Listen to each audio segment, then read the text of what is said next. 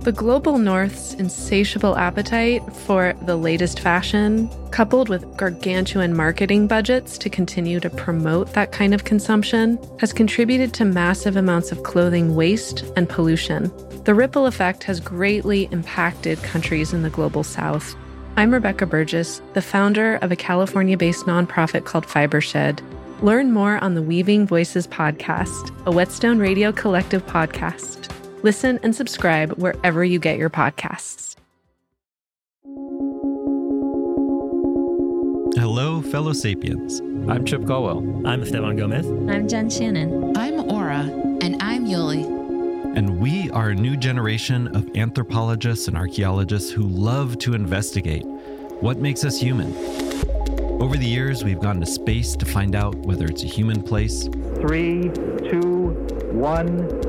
And liftoff, liftoff. And we've wondered why some people eat bugs. It's the black ants that when they die, they actually release citric acid.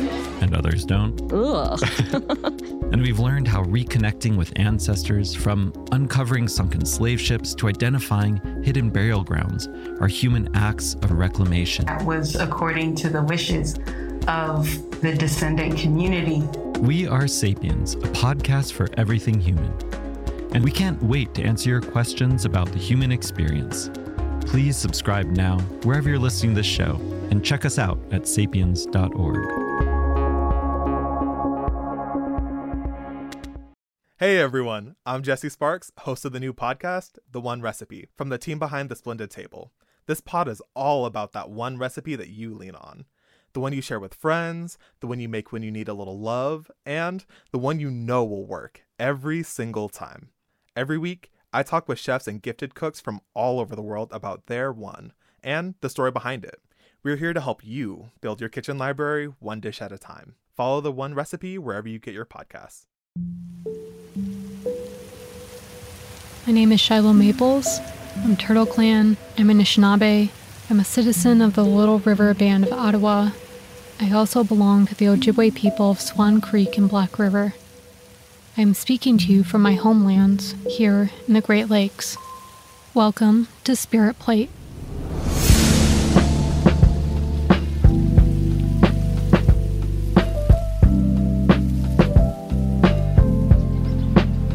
In this space, we will talk about Indigenous foodways as means of resistance, resilience, and revitalization. Within this growing Indigenous food movement, there is an incredible story of reclamation and intertribal solidarity. Powerful yet untold examples of Native people resisting and thriving. The stories of our foodways are one of the greatest testaments of Indigenous brilliance and our beauty of spirit.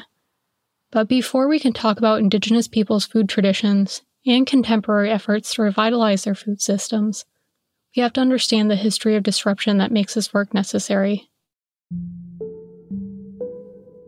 Today, I've invited Shelley Buffalo, Meskwaki seed keeper, to talk about her experiences with seed rematriation, that is, reuniting with her heritage seeds and the power of reconnecting with ancestral foods.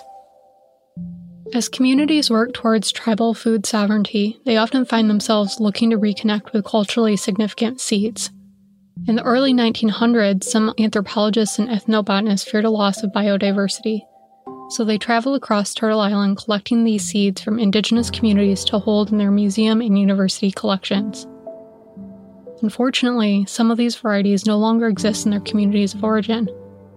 The process of seed rematriation reunites tribal communities with these seeds that have been held within institutions, seed banks, universities, and museums. So before we start the interview, could you please introduce yourself any way that you would like? My name is Shelley Buffalo, and I am from the Meskwaki tribe. Our settlement is in central Iowa, close to a small town named Tama. We've always referred to ourselves as Meskwaki. Meskwaki means people of the Red Earth. So in our very name indicates where we came from and how we were created. Thank you. You started sharing a little bit about this already, that Meskwaki is a settlement, which is different from a reservation community. Could you provide a little history or background for us about this term settlement? You know, just a little bit more info about the Meskwaki Nation. Sure. So through a series of treaties, we lost all of our treaty land. Well, let's put it this way, you know, like a, a large percentage of Iowa was Meskwaki treaty land, more specifically Sac and Fox, because the U S government grouped us into with the Saugee and called us the Fox, because that's what the French called us, the Renards. After forced removal west of the Mississippi, then, like I said, you know, before Iowa was a state, uh, much of what we now call Iowa was um, Sac and Fox treaty lands. But of course, none of those treaties were honored, and we were removed to a reservation in Kansas. And then not long after removal to Kansas, then we were told that we would be further removed to a reservation in Oklahoma. During all of this removal period to reservations, many Meskwaki remained in Iowa in small groups and kind of staying under the radar, right? And many of the Meskwakis that cooperated with removal went to Kansas and then came back. In fact, we kept coming back. There's an old trail called the Dragoon Trail here in Iowa, and that was specifically, if I'm correct about my history, the Dragoon Trail was used to send troops out to basically kind of herd us back west, right, to the reservation. Well, you know, Kansas and Oklahoma, that's prairie, and we are forest dwellers. We're of the Eastern Algonquian cultures, which includes many tribes in our language group. And we are forest dwellers, right? So we're not prairie Indians. We would make trips to hunt on the prairie, but we're not prairie Indians. We're woodland people. And I got to get away from saying Indians because, like, amongst Indians, we say Indians, right? But for everybody else, it's natives or indigenous. Anyway. So our settlement came to be our resistance, basically, not in a huge band and not as a war party, but in little groups kept coming back to what was more familiar with us as far as the, the ecology of the land. In eighteen fifty-seven, a group of Meskwaki leaders were able to come up with the plan and to raise the money to buy the first eighty acres in uh, Tama County, Iowa. Those first acres were primarily along the Iowa River floodplain. Yeah, that established the Meskwaki settlement. So that's eighteen fifty-seven. All the details of being recognized, you know, federally and, you know, all the stuff that happened between then and now, that's pretty extensive. But now our settlement has grown to over eight thousand acres. And our tribal membership, specifically the folks that live here on the Meskwaki settlement, so enrolled residents, it's about one thousand four hundred fifty. Wow. So that's enrolled only. So that does not include all of the descendants, as well as all the folks that have intermarried. We are a relatively small tribe with a small land base, especially compared to some of the extensive reservation lands out west. At the same time, our establishment of settlement, as opposed to being on reservation lands, meant that we could maintain a certain level of autonomy and self-determination that the folks that uh, were on reservations weren't afforded, because for many years, we kind of flew under the government's radar. Yeah, we were just too small. And, and I suppose, you know, because we purchased the land, even though it had to be held in trust, yeah, just the way we went about doing that kind of, like I said, kept us in this gray area as far as the federal government was concerned. And so it's definitely benefited this tribe tremendously. Thank you for sharing that. What are some of your favorite ancestral foods? So I have to quote my son Ryder here.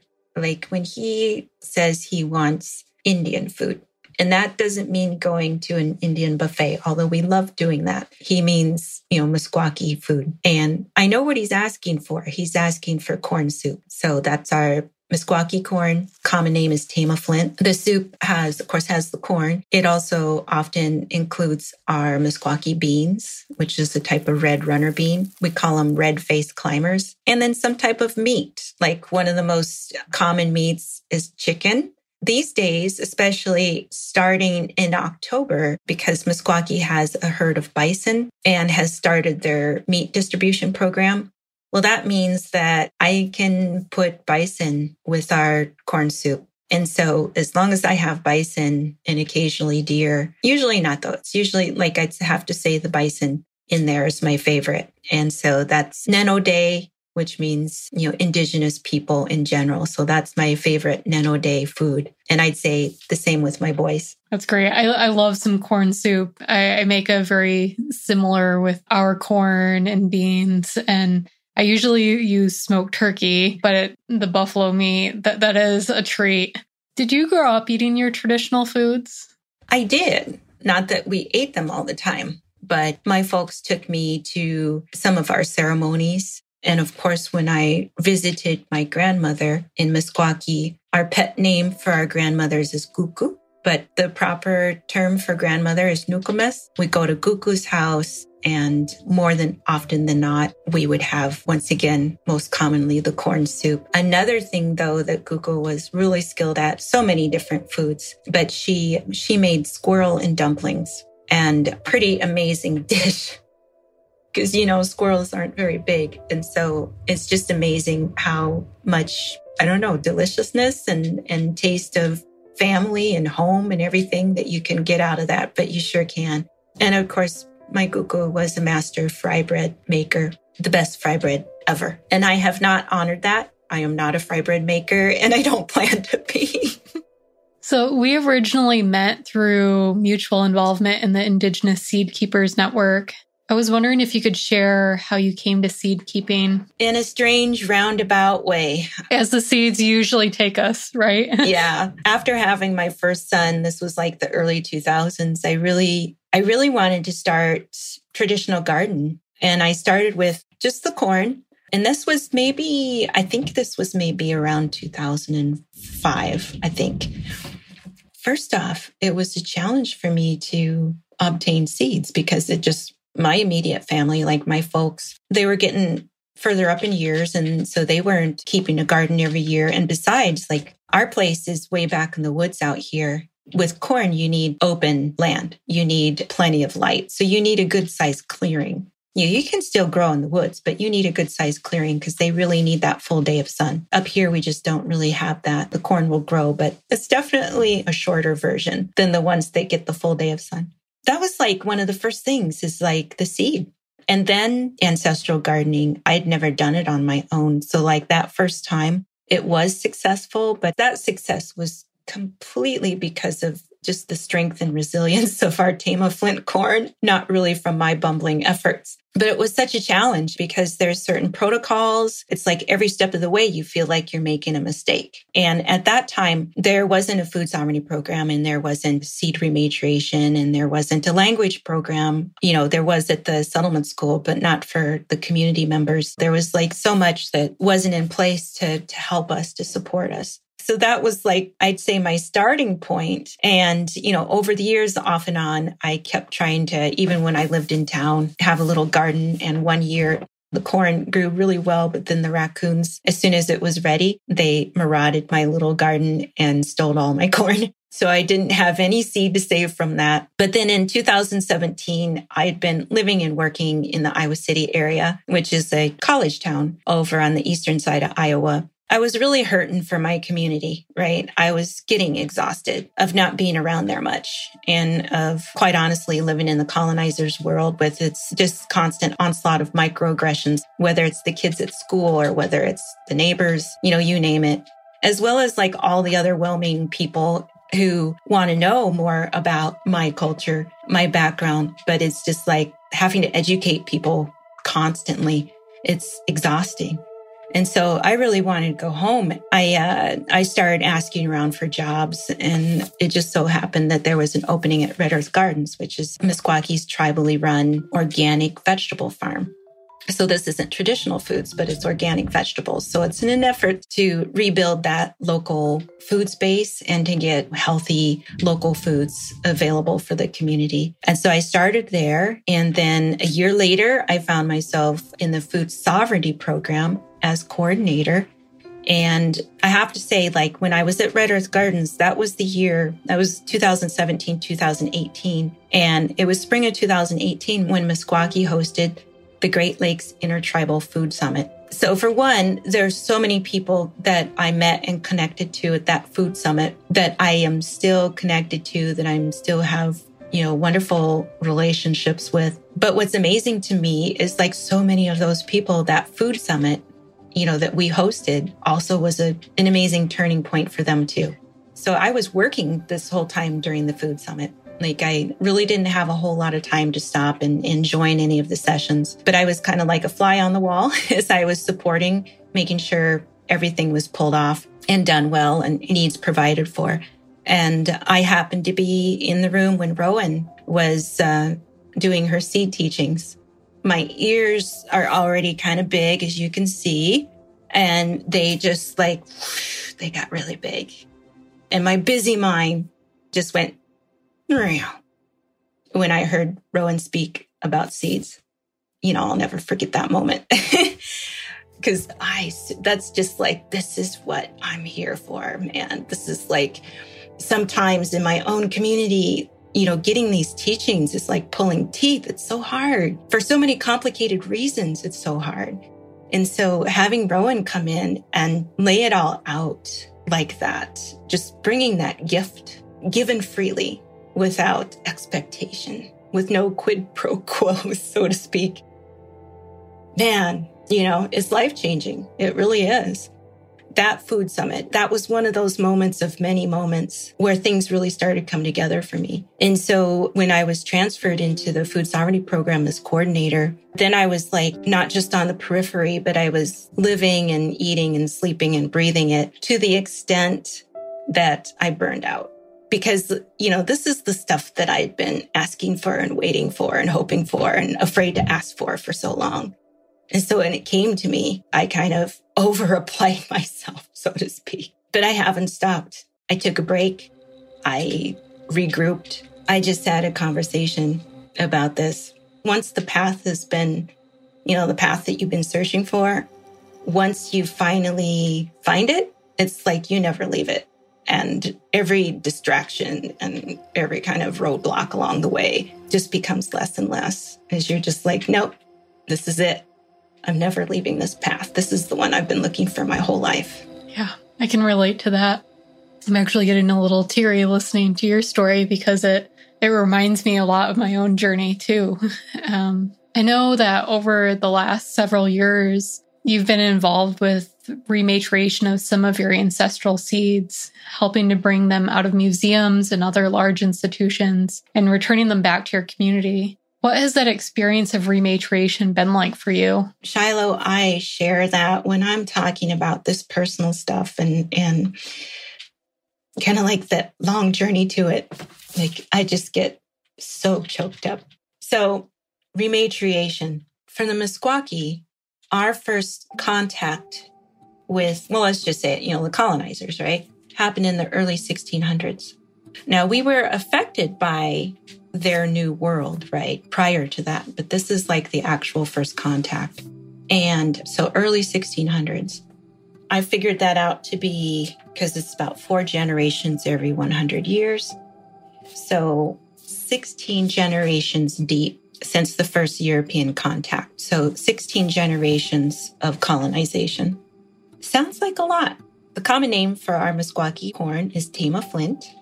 And us Meskwaki have been growing out this seed and have kept it with us since it came to us over three thousand years ago. So I said, well, let's just decide on three thousand five hundred years, right? three thousand five hundred years, that relationship, that is one hundred forty generations. So rematriation is about decolonization, and it's about healing in every way and reconnecting with your ancestors. Because like I found in one growing season that I could overcome the fact that, you know, I struggled to learn my language because of my dad being a boarding school survivor, right? Overcome the struggle to learn my own culture because of all the pressures of modernity, of genocide, right? And I could reconnect with one hundred forty generations of my grandmothers in a single growing season and taking that seed into your hand. Planting it, taking care of it, harvesting it, processing it, and eating it. Yes. Once that connected, you know, up here and in here too, I just was like, I realized that that was my biggest hurdle. And every other challenge that I was going to face from that time on would be insignificant compared to this. of that realization and that experience.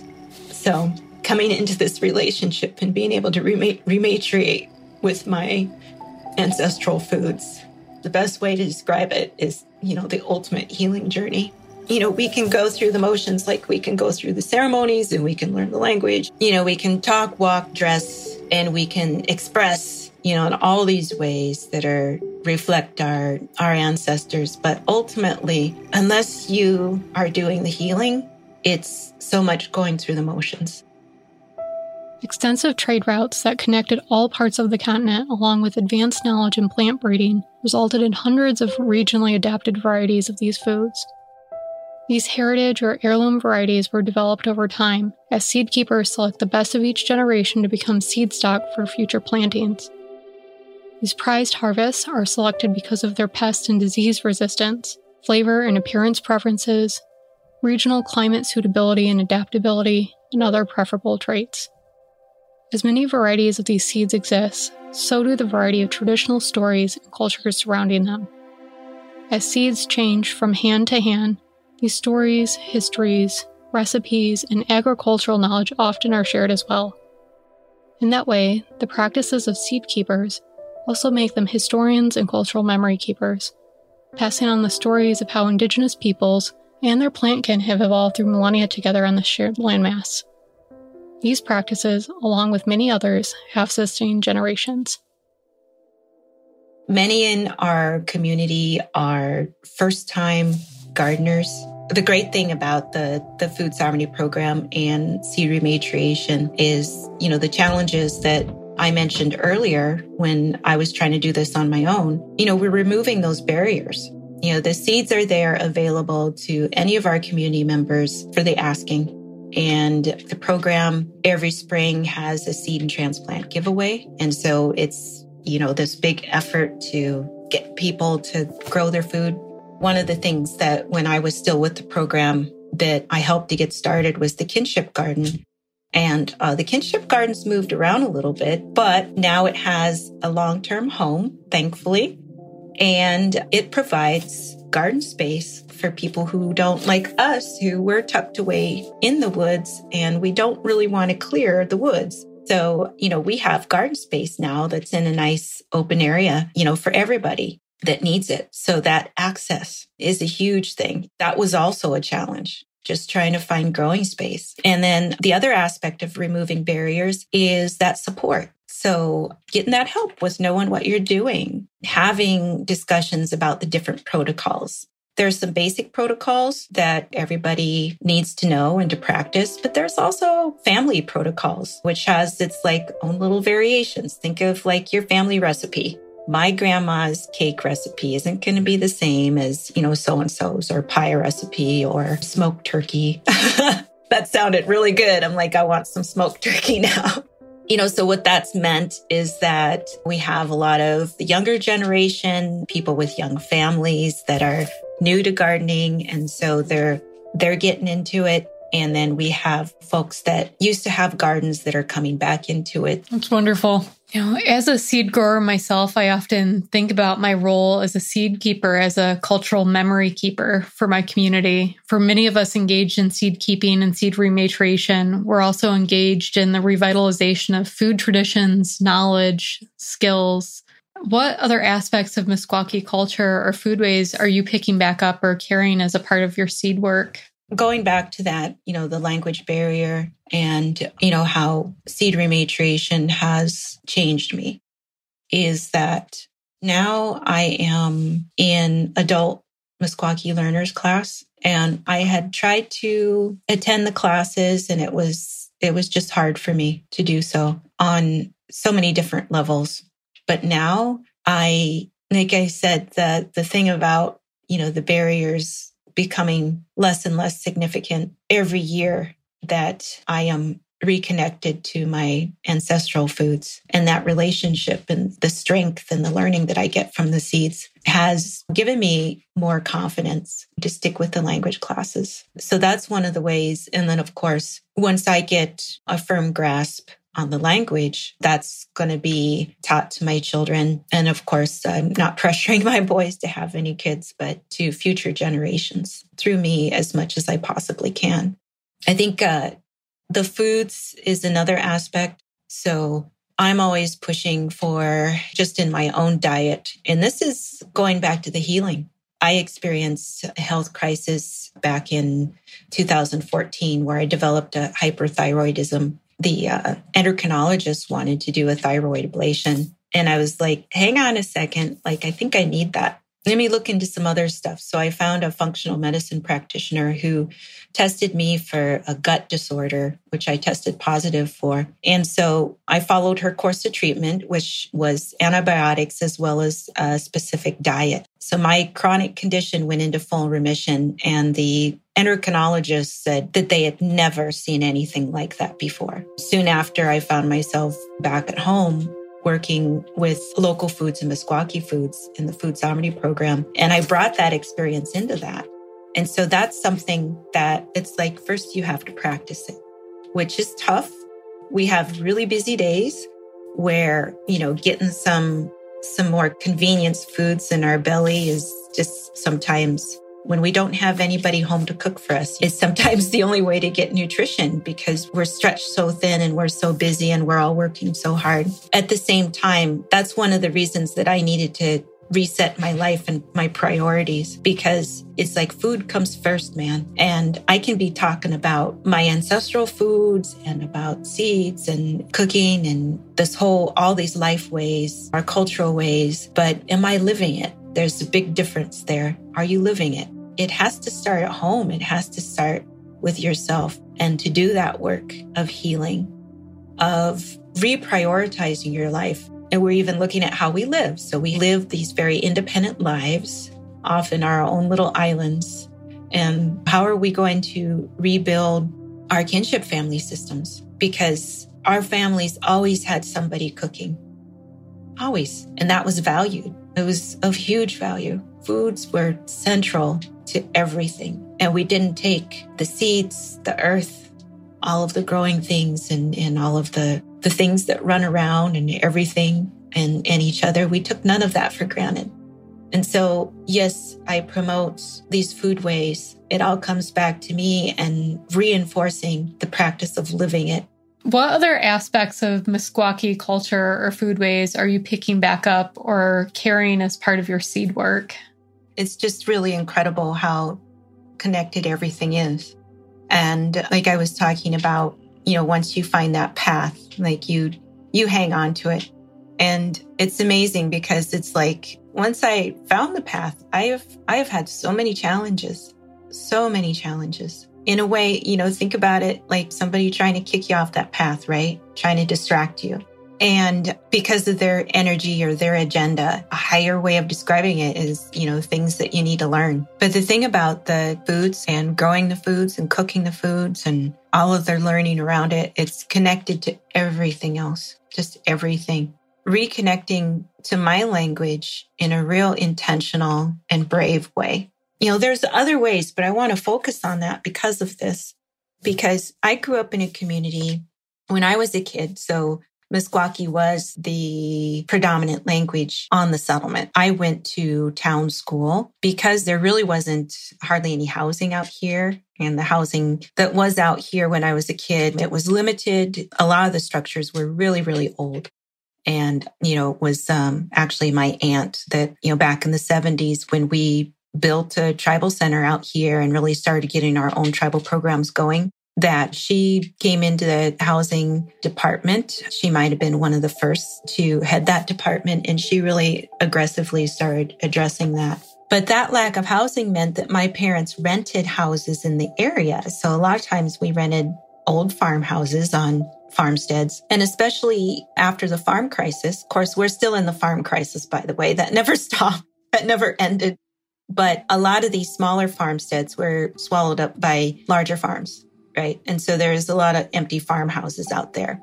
And so we rented, but that meant going to public school. And so I didn't start out at settlement school. Settlement school used to be the kind of the elementary grades. It wasn't big enough to provide for middle school or high school. But what they did provide is they did have language education as a part of it. And even though it wasn't language immersion, it was something. And for the kids that went to town school, like we didn't have any of that. Our language immersion was immersion in English language, English language only. And then when you don't have it spoken at home, but in your community, like you hear it, you know it, but you're also estranged from it. So it's a really weird, weird, weird place to be. It's a kind of identity crisis that I, I grew up experiencing because I knew darn well I was Meskwaki, but yet I wasn't, you know, because I didn't speak Meskwaki. And up until I'd say pretty recently, the way that a lot of community members dealt with that was by shaming. So, you know, kind of like, you should know this.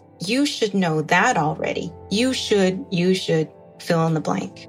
As if we weren't ashamed already of not just coming out of our mothers with our, our culture and our language and everything fully intact. No, that's what your community is there for. But because of, you know, cultural genocide, you know, that was uh, taken away from so many of us. So overcoming that shame has been a lifelong struggle because that you should know this. How many times you've heard that? How many times that you internalize that is just punctuated into your heart. You know, it's such a terrible heart wounding. And without the strength and the healing that I found through my seeds and my foods, my Meskwaki seeds, my Meskwaki foods from my grandmothers, going back one hundred forty generations, you know, that's powerful. Like, this is the fourth time that I've been in language class for adult beginners.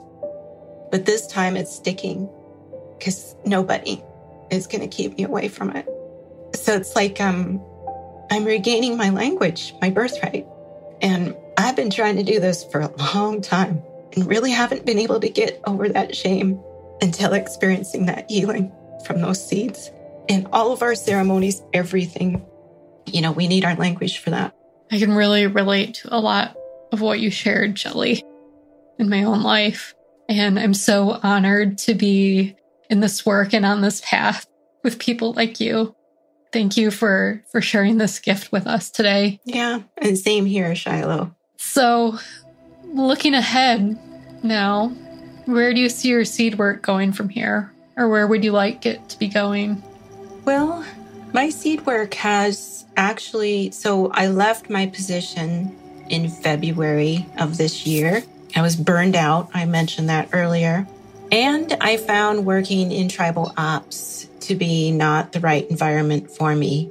You know, and often those hard things are, you know, a part of your growth. It's like, I'm not going to grow here, so I need to go someplace where I can keep growing. And as a transitional job, I went to Seed Savers Exchange, which is in northeastern Iowa. And I worked there for the growing season on the field crew to, number one, expand my seed knowledge. So we grew out, I think, over two hundred seventy varieties this past summer. My seed stewardship knowledge, so it's like that, just all of that uh, growing out so many different kinds of plants and, you know, all the different ways that we try to keep them from crossing, although sometimes I have trouble with that. Some of it we need to let cross, right? The other part of going to Seed Savers was to experience, you know, a different organizational paradigm, because I know Seed Savers has been going through a lot of work on itself as an organization. From there, I also have started my own consultancy, not on purpose, just kind of like it developed that way because I was asked to contribute to food sovereignty efforts in other communities. And so the consultancy is like, you know, because I want to stay here at Meskwaki. Right now, I'm not prepared to relocate anywhere, although at the time I would have liked to. But I have a freshman in high school, so I'm at least here for the next four years. But that doesn't mean I'm going to take off in four years either. I'm pretty connected to living on my tribal lands. And I just recently became an AmeriCorps Vista which I didn't plan on doing either. It was kind of, I am already placed with, the name of the organization is SILT, so it's Sustainable Iowa Land Trust. So it's an organization that helps protect land to keep it growing food and with covenants to make sure that it's not developed, not only for residential, but like corporate, as well as, you know, industrial farming, basically. And my role in SILT is going to be to basically work on land access for B I P O C folks. And that's something that I'm really passionate about. Going back to even when I started gardening on my own and wanting to grow out my own Tama Flint corn, it was a challenge trying to find a little a little plot to do that with. And I'm an enrolled tribal member. And so if it's a challenge for me, what about all of our Meskwakis who are descendants? And we're not even going to get into blood quantum and enrollment, because that's like, wow, that's a whole other conversation. But it does play into this because that's another form of genocide and removal, right? Which each generation, you know, we're kind of breeding ourselves out. And we now have Meskwakis who are second-class citizens, and they don't have access to land at all, let alone, you know, a garden space. And then looking historically about land loss, and then, of course, access to land for marginalized folks, it's a real problem. And so for any type of land trust organization, I really feel like land access for marginalized people needs to be at the forefront. Well, I really look forward to hearing uh, where your journey takes you. I just want to say, again, Chimigwech, thank you so much for generously sharing your journey and your experiences with us, Shelley. As I said, it's a real honor and inspiration to work alongside you and, and others who are doing this important work. Thank you for having me be a part of this. Like, I'm really honored. Thank you. Take care.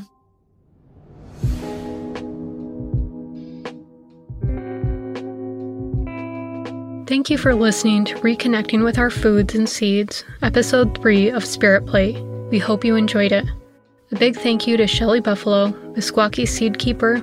You can learn more about the seed saving and rematriation work happening across Turtle Island by checking out the Indigenous Seed Keepers Network, a program of the Native American Food Sovereignty Alliance. You can learn more about their network at native food alliance dot org. That is N-A-T-I-V-E-F-O-O-D-A-L-L-I-A-N-C-E dot O-R-G. The Spirit Plate podcast is an honoring of all the Indigenous communities across Turtle Island who are working to preserve and revitalize their ancestral foodways.